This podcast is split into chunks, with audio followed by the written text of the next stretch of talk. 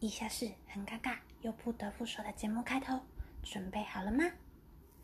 大家好，我是宁宁，这是关于一个女生很爱讲话又很爱分享的节目啦，听就对了。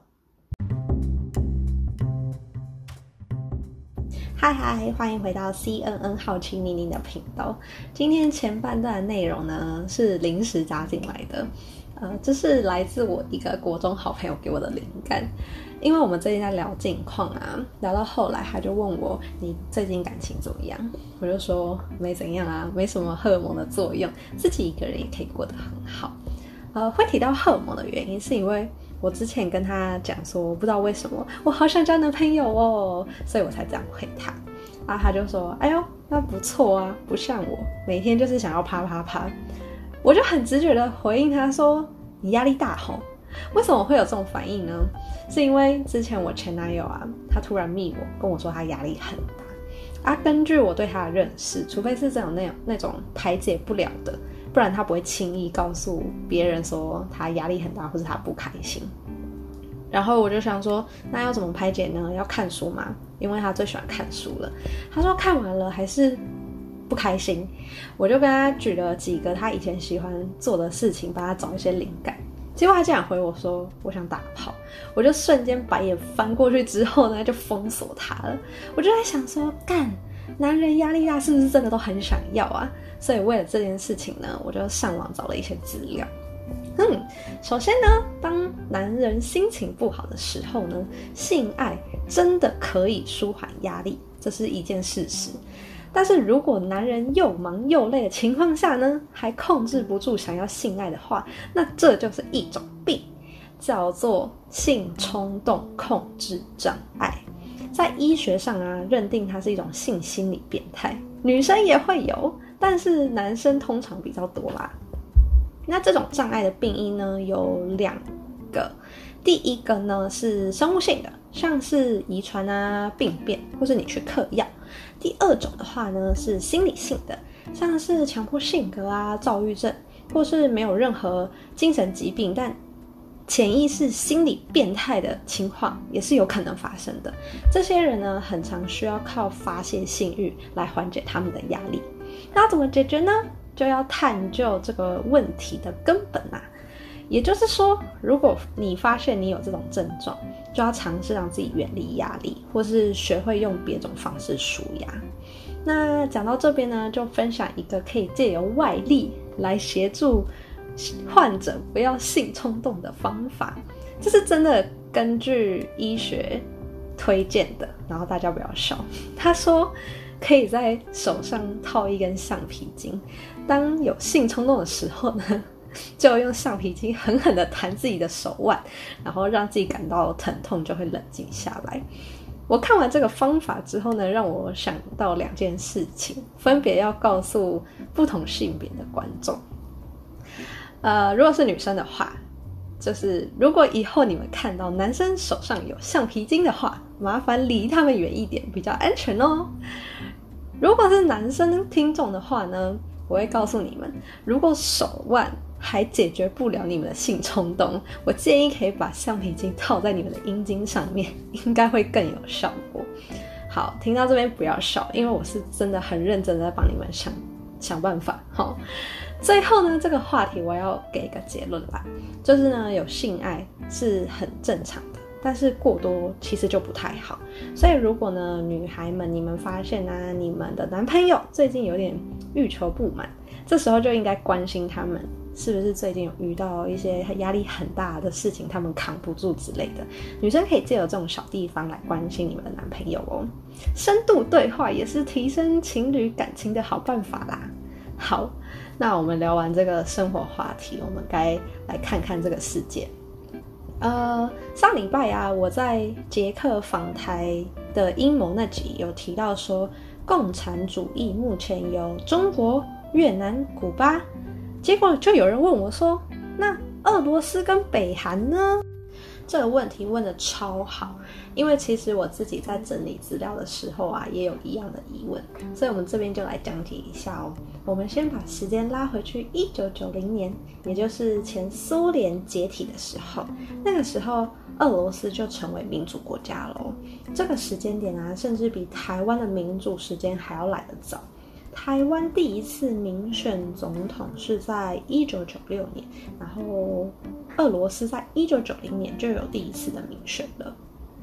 现在的俄罗斯总统普丁啊，就是选出来的啊，不过他们是属于总统大权制，就是说总统有相当大的权力。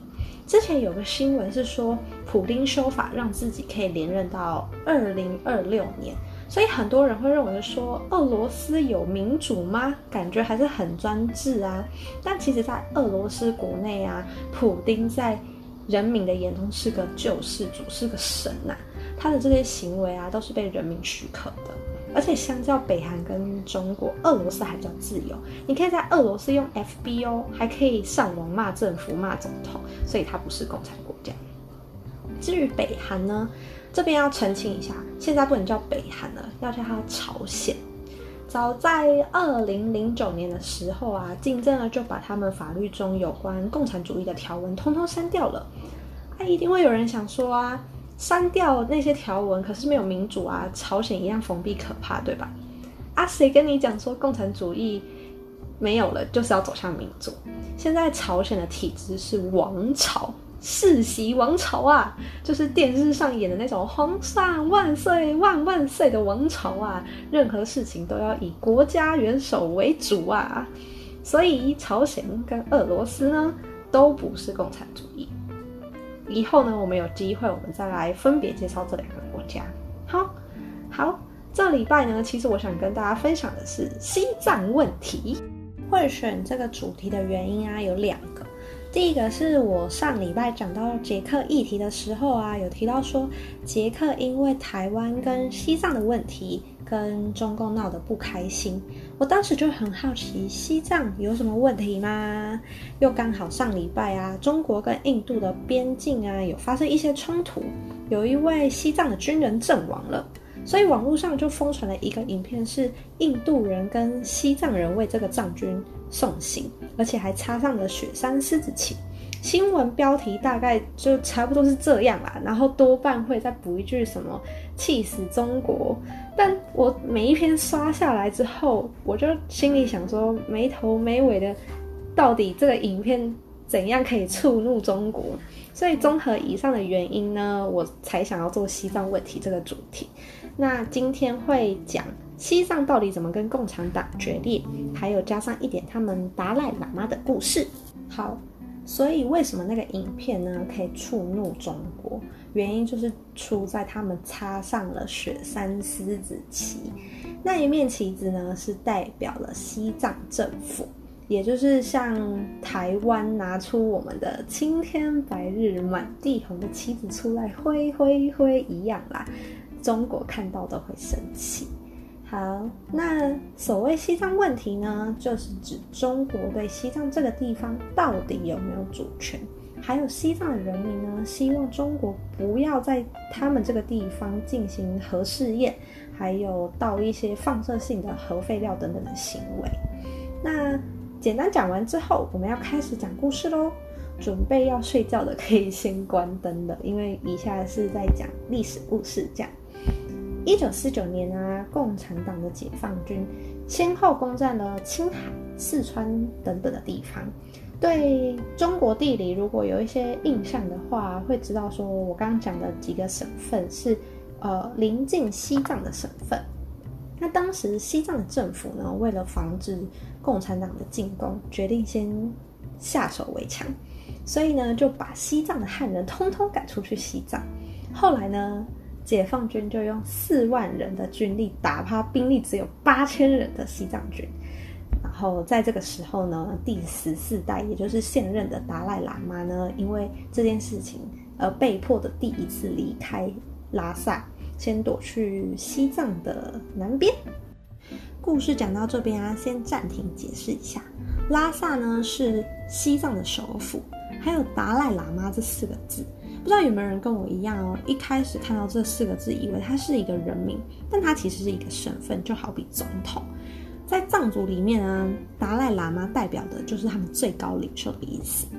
达赖喇嘛认定的过程呢非常复杂，它不像是一般民主国家一样啊，让人民投票决定，或是像集权国家一样世袭一代一代传承下来。在藏族的文化里面呢，他们相信转世两字，所以他们的信仰里面呢，第一代到第十四代达赖喇嘛可以说是同一个人的灵魂。所以呢，新的达赖喇嘛呢，可能会出现在任何地方。就举现任的例子来说，他就出生在一个很普通的农民家庭。这时候呢，大家应该就很好奇，他如果出生在农民家庭，那要怎么找到他，对吧？简单来讲呢，就是在现任的达赖喇嘛过世之后呢，会根据一些藏族的。宗教仪式啊，来网罗一些可能是继承者的人，在经过一连串的训练啊，跟大家的认同之后呢，就可以知道说新的达赖喇嘛是谁。这样说好像还是不太好理解，对吧？我们就举第十四任，也就是现任的达赖喇嘛如何被认定的过程好了。然后以下呢，我会简称叫达赖，因为念四个字真的很容易打结。好，这是题外话。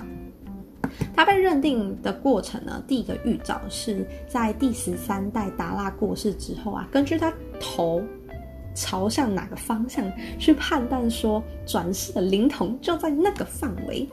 结果呢，判定差不多在东方的位置，所以寻找的团队呢就往东北啊、东南还有正东方去寻找。这是第一个预兆。第二个呢？就是他们有一位高级的摄政喇嘛，在欣赏他们有一个圣湖叫做拉姆拉措的时候啊，用眼睛看到水里浮现了三个藏文字母，还出现了一些寺院啊、山丘啊等等的影像。可能就是因为这些景象不太平常，就是水里怎么可能平白无故的出现这些东西呢？所以他们就认定呢，这是达赖喇嘛要给他们的指示。根据这些线索呢，他们挑出了三个候选人。前面两个被剔除的原因没有特别的记载，只有讲到最后一位候选人啊，就是不管在任何的情况下都能正确的认出第十三代达赖的个人用品，所以大家就认定说啊，啊，这最后一任候选人啊，就是他们要找的人呐，他就是转世灵童，他就是我们的达赖喇嘛啦。所以呢，我们就会看到他最后成为了第十四任达赖喇嘛。认定的过程呢，其实比我们想象中的还要繁琐。这边是简单帮大家做个重点整理，听起来很科幻，对吧？我当时在阅读这段故事的时候啊，脑中就有浮现很多脑补的画面，一些电电影情节啊、小说情节。那我的结论就是，宗教就是会藏着一些。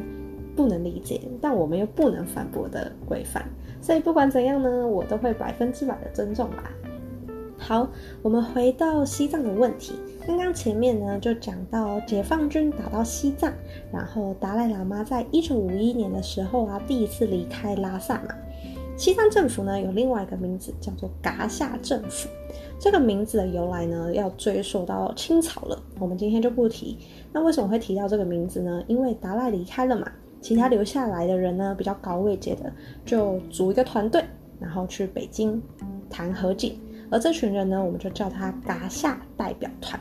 所以从这个时候呢，西藏的政府就被拆成两个部分，一个呢就是以达赖喇嘛为首的西藏政府，另外一个就是噶夏代表团的西藏政府。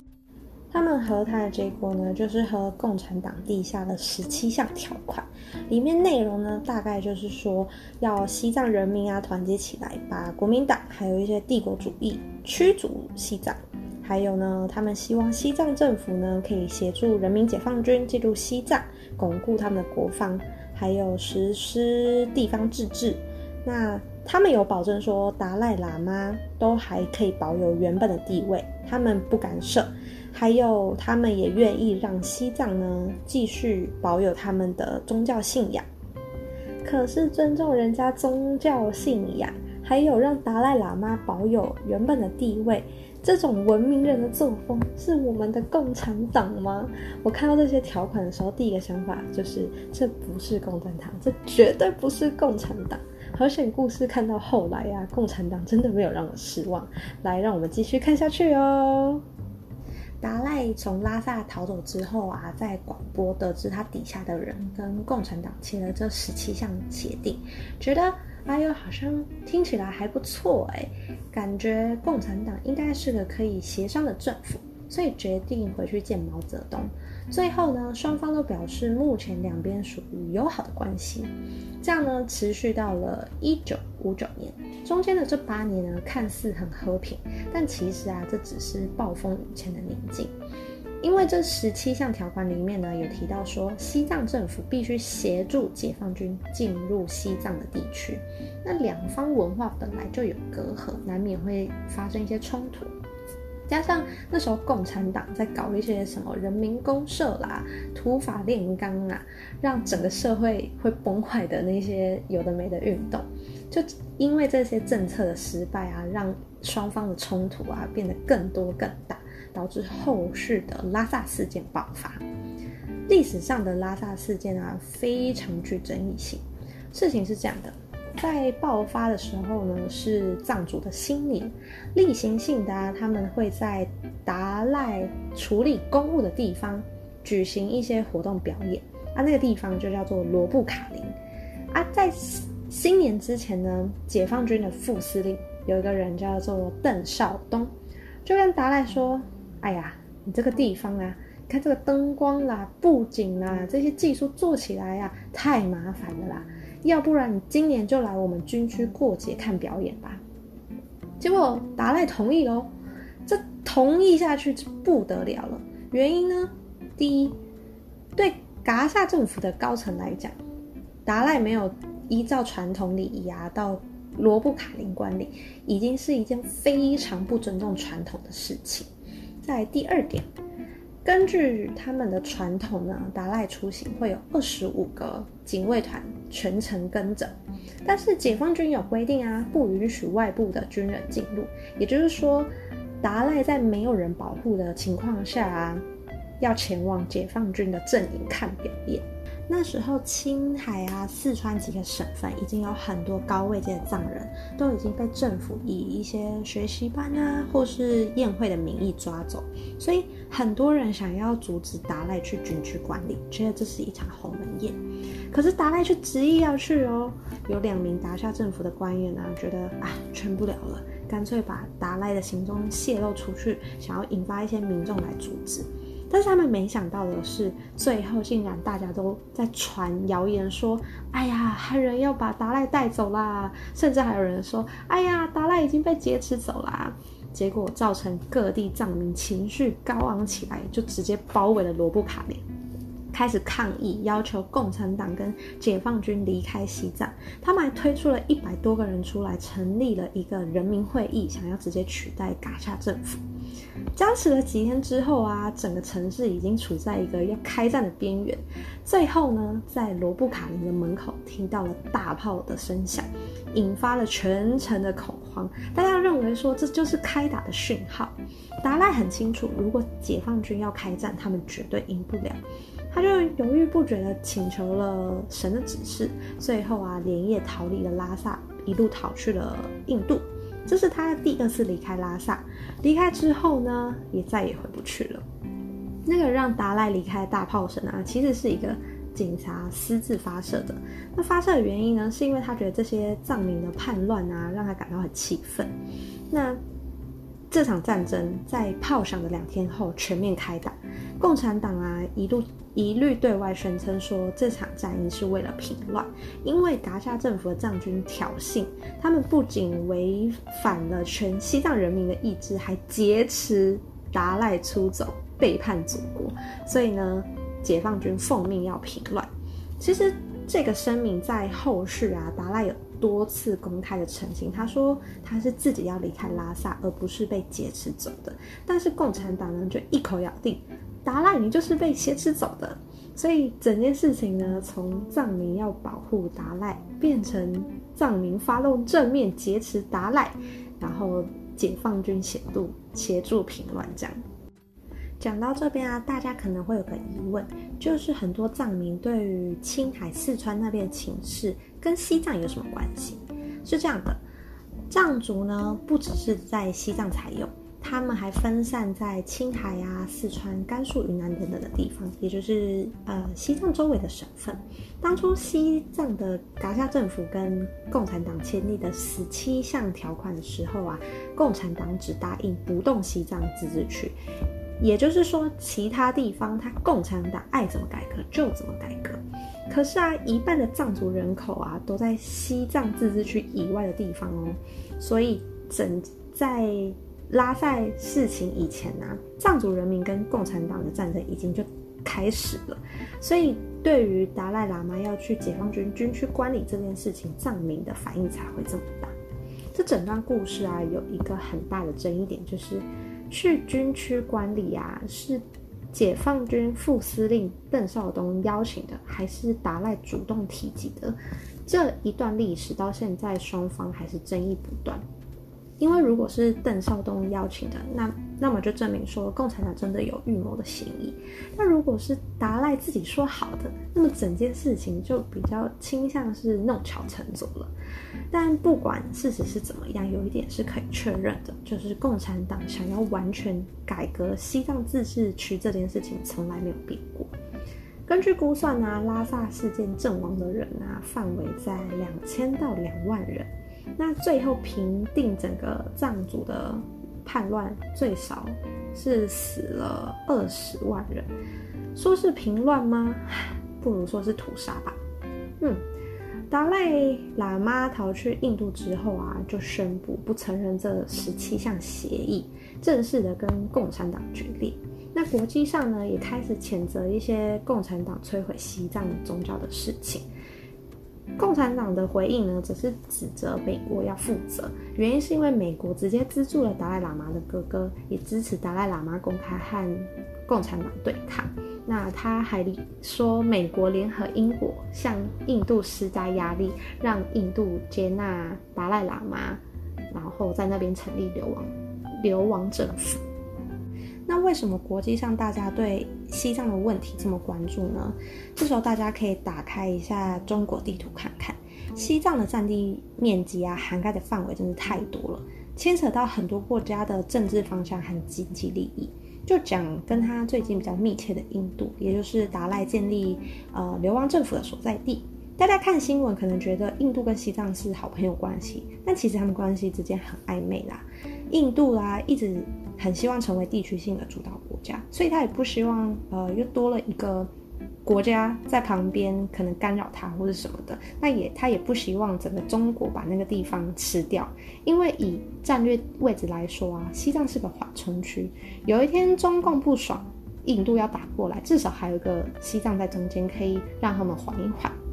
所以推测目前印度的想法应该是想要保持现状。让西藏牵制了中国，那也不想让它独立。美国跟英国的部分呢，则是在那个时期啊，跟共产党的战局非常的不稳定。对他们来说呢，有牵制共产党的事情就是多多益善啦，所以他们也没有想那么多。最后，对于整个西藏的问题啊，大家就是啊，我帮你讲几句话啦，你的文化被被毁了，你的人民被杀了，我帮你声援一下。但实质上做了什么呢？也没有太多真正有帮助的啦，所以说这个世界上啊，真的没什么国家会在意你国家是民主还是共产，重点都是你有没有利益可图，会不会妨碍到我们国家。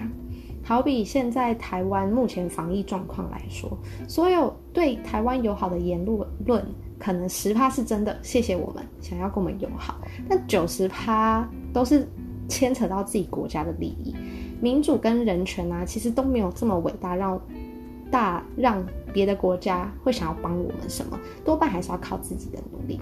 所以以后别再看一些新闻报道写了什么，而是要看他们真的做了什么。好，我们今天的分享就到这边，终于讲完了。其实这集讲的真的有点痛苦，因为达赖喇嘛四个字真的是很绕口，那加上他们有很多就是专有名词，也不是专有名词，就是他们文化内的名词比较平常不会接触，所以就是念起来很卡，然后理解上也需要花很多时间去去理解，就比较呃。花多一点时间，这样好。这题外话，我们要进行好歌分享时间啦。这礼拜要推荐前两天刚发新歌的台湾男子天团九一一所带来的 Local。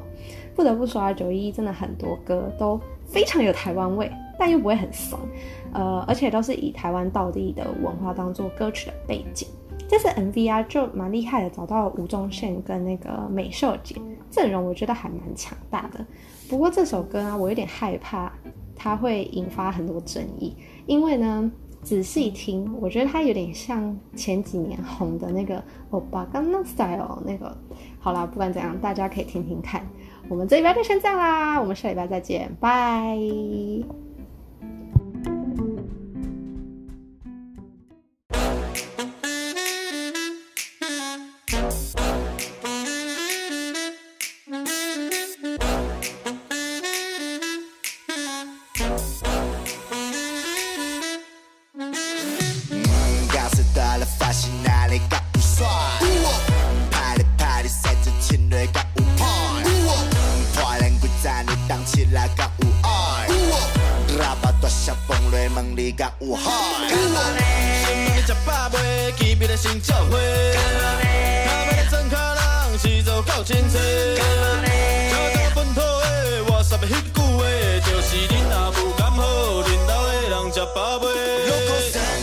自己的帅，别当青菜。我们只干一百，带一点带。Local 不分年代，明不明白？这是我的时代。